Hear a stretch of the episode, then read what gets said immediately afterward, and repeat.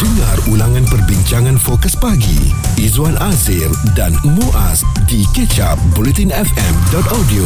Ini susulan daripada cerita dan juga berita yang kami bawakan untuk anda bagaimana ada pendedahan yang telah pun dibuat oleh seorang pelakon remaja ini yang mengenai masa silamnya bersama dengan bapanya dan uh, ianya menggemparkan seluruh Malaysia sebenarnya hmm. macam tak mempercayai apa yang berlaku dan uh, bapa kepada pelakon tersebut telah pun membuat laporan polis dan menidakkan segala kata-kata yang dilemparkan kepada dia. Uh, terang lagi tak perlu bersuluh. Uh, pelakon yang kami maksudkan adalah Balkis atau Akish yang mana menurut Kementerian Pembangunan Wanita, Keluarga dan Masyarakat, pelakon remaja itu bersama ibunya telah pun membuat laporan polis susulan uh, kerana uh, dakwaan beliau dipukul dan menerima gangguan seksual seperti yang didedahkan oleh media sosial baru-baru ini dan uh, ada juga suatu reaksi yang dikeluarkan oleh menteri di Jabatan Perdana Menteri Hal Ehwal Agama semalam uh, menyatakan bahawa Akish tidak wajar untuk mengaibkan ayahnya.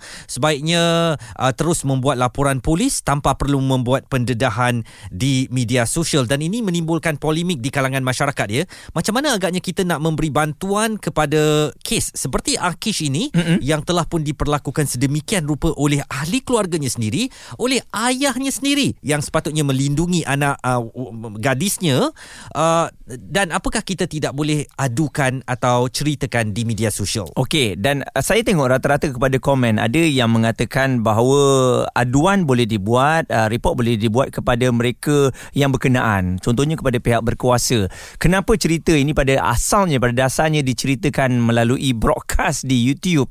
Um, mungkin ialah itu adalah salah satu perkara ataupun tempat yang paling mudah untuk diviralkan. Tetapi adakah apabila dah viral semua orang memperkatakan perkara tersebut adakah kita dapat jalan penyelesaiannya ataupun menyukarkan lagi keadaan ini? Dan uh, sekejap lagi kita nak bersama dengan seorang peguam ya Yong Ke Kin untuk mengupas lanjut apakah kes-kes lama yang telah berlaku ini boleh lagi dilaporkan kepada pihak polis ataukah kita cuma mendedahkannya supaya masyarakat uh, beri perhatian kepada kita di media sosial? Saya tidak mengatakan Akish mahu mendapatkan perhatian tetapi uh, persoalannya kenapa ia didedahkan terlebih dahulu di media sosial sebelum laporan polis dibuat apakah kerana kita bimbang kes yang sudah berlaku begitu lama mm-hmm. tidak boleh dilaporkan ke pengetahuan polis jika anda terlepas topik serta pendapat tetamu bersama Fokus Pagi, Izwan Azil dan Muaz, stream catch up di blutinfm.audio. Yang terus mengalu-alukan idea daripada para usahawan kecil dan sederhana untuk mengembangkan perniagaan anda sebab anda di sini berpeluang untuk menang RM5,000 slot pengiklanan bernilai RM45,000 selama setahun di Bulletin FM dan juga geran uh, pendigitalan PKS daripada Entrepreneur Insight bernilai RM10,000. Hantarkan penyertaan anda sehingga 2 Oktober nanti. Dapatkan maklumat lanjut di bulletinfm.audio.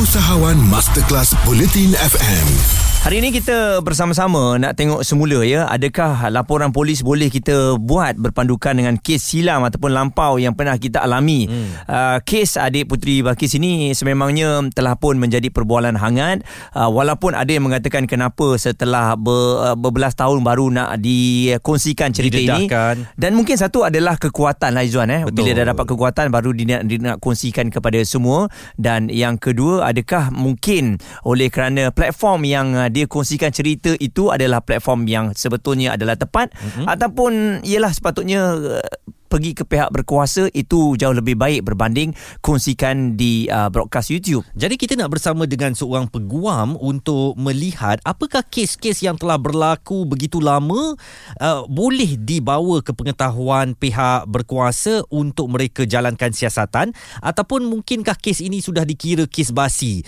Kita yang tak laporkan kepada pihak polis, kita yang pendam, kita yang simpan dan uh, pihak polis juga tidak boleh mengambil tindakan. Kami nak faham benda tu tuan Yong Ke Kin uh, apakah sepatutnya Akish ini membuat laporan polis terlebih dahulu sebelum uh, uh, mendedahkan ke media sosial?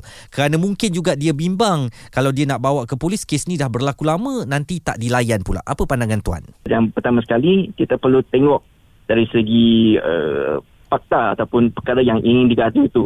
Adakah dia bersifat uh, jenayah ataupun bersifat sivil ataupun uh, apakah unsur-unsur yang yang yang, dilaporkan dalam laporan polis tersebut. Hmm. Jadi contohnya contohnya uh, ada ada kes-kes tertentu yang uh, di mana masa untuk membuat laporan polis tu adalah agak crucial. Okey. Contohnya bila berlakunya accident ataupun uh, langgar uh, di atas jalan raya ke apa, pihak-pihak yang terlibat dalam uh, kemalangan tersebut perlulah melaporkan polis uh, dalam masa 24 jam. Hmm. Itulah antara, uh, adalah adalah kalau fakta kes yang melibatkan uh, kemalangan jalan raya.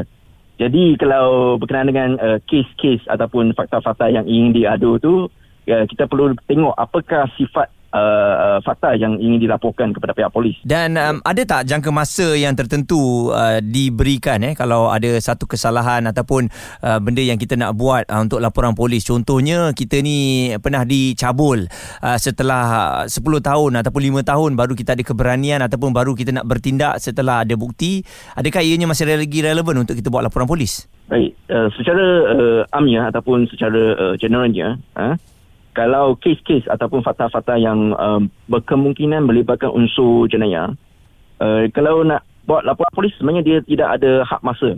Hmm. Maksudnya kalau perkara tu berlaku 10 tahun sebelum ni and then uh, tahun ni baru pihak tersebut uh, berasa selesa yakin untuk buat laporan polis, tiada masalah. Hmm. Tiada masalah. Tapi uh, sekiranya seseorang tu uh, buat laporan polis dalam masa yang lebih terdekat, maka kebe, uh, berkemungkinan uh, pihak mahkamah akan menilai uh, laporan polis tersebut ataupun fakta-fakta yang dinyatakan dalam laporan uh, polis tersebut dengan lebih uh, nilai dia dengan lebih berat lah sebab uh, berkemungkinan uh, perkara itu menunjukkan uh, si pengadu tersebut adalah serius ataupun uh, lebih uh, lebih faham ataupun lebih ingat lagi uh, peristiwa yang masih berlaku. Hmm. Sekiranya perkara itu telah lama berlaku dan uh, dia akan uh, buka kepada uh, kemungkinan si pengadu tersebut mungkin dah lupa apakah detail-detail yang yang yang yang tepat ataupun yang sebenarnya berlaku.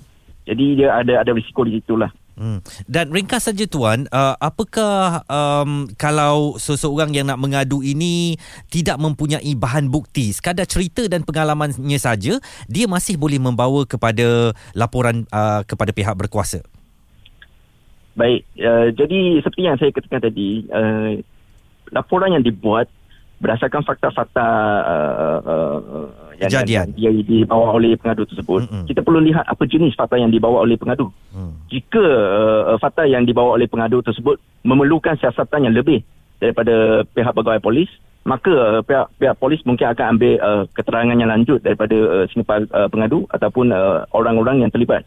Jadi dia dia dia sangat bergantung kepada uh, fakta ataupun asas laporan polis tersebut dibuat. Contohnya dalam dalam dalam uh, kes uh, gangguan seksual uh, dia mungkin uh, masa tu mungkin uh, tidak diperuntukkan dalam undang-undang untuk uh, laporan polis dibuat dalam masa tempoh berapa tahun tapi uh, mungkin pihak polis perlu uh, memastikan sama ada berlakunya tak uh, kontak ataupun sentuhan fizikal oleh oleh oleh oleh orang yang diadu tersebut. Jadi kesemua ni mungkin memerlukan uh, keterangan dokumen yang menyokong fakta uh, si pengadu tersebut. Jadi ini akan uh, mungkin akan menjejaskan uh, uh, siasatan pihak polis sekiranya uh, pelak, uh, perkara tersebut telah lama berlaku. Tuan Yong Ke Kin Peguam uh, memberikan sedikit panduan bagaimana kita boleh membawa kes-kes lama ke pengaduan untuk uh, tindakan pihak polis dan katanya jangan terlalu dipendam lama lebih baik awal dan itu untuk kebaikan kita juga Muaz supaya mereka yang melakukan kesalahan kepada kita itu tidak terus-terusan melakukan jenayah berkenaan. Dan uh, kalau kita tengok respon uh, di Twitter antaranya dikongsikan oleh Hakor katanya eh betul lah cara sekarang ni nak buat konten macam-macam. Harap siasatan telus dan ada supaya undang-undang tidak disalahgunakan oleh sebilangan wanita ataupun perempuan untuk kepentingan lain. Uh, Shafil di Twitter menulis dalam reply kenapa tak report polis? Ya masa anak aku kata dia kena cabul pun umur dia 5 tahun apa jadi? NFA sebab kecil lagi prosecutor kata tak boleh percaya budak bodoh. Lepas tu hilang duit dekat 300 ribu bayar lawyer sebab kena saman malu dengan tertuduh Ha, jadi kita harapkan uh, sekarang ini apabila laporan yang uh, dibuat dan saya faham, saya yakin pihak berkuasa akan uh, mengambil tindakan dan jangan lagi dipandang remeh lah mengenai isu ini mm-hmm. sebab dah banyak dah bukti eh um, kita tengok anak-anak kita ni apabila kata dia diusik, dia dipegang dan sebagainya, uh, kita anggap itu sebagai perkara biasa, main-main. Main-main dan bila kita buat report polis juga mungkin tindakan tak diambil tapi saya rasa inilah masanya lah kot eh uh, apa saja isu ataupun mungkin laporan yang dibuat pihak polis akan terus menjalankan siasatan. Seperti kes Akish ini difahamkan pihak polis sekarang akan uh, terus membuat siasatan dan juga tindakan untuk melihat adakah benar uh, laporan tersebut. Izwan Azir dan Muaz di Catch Up Bulletin FM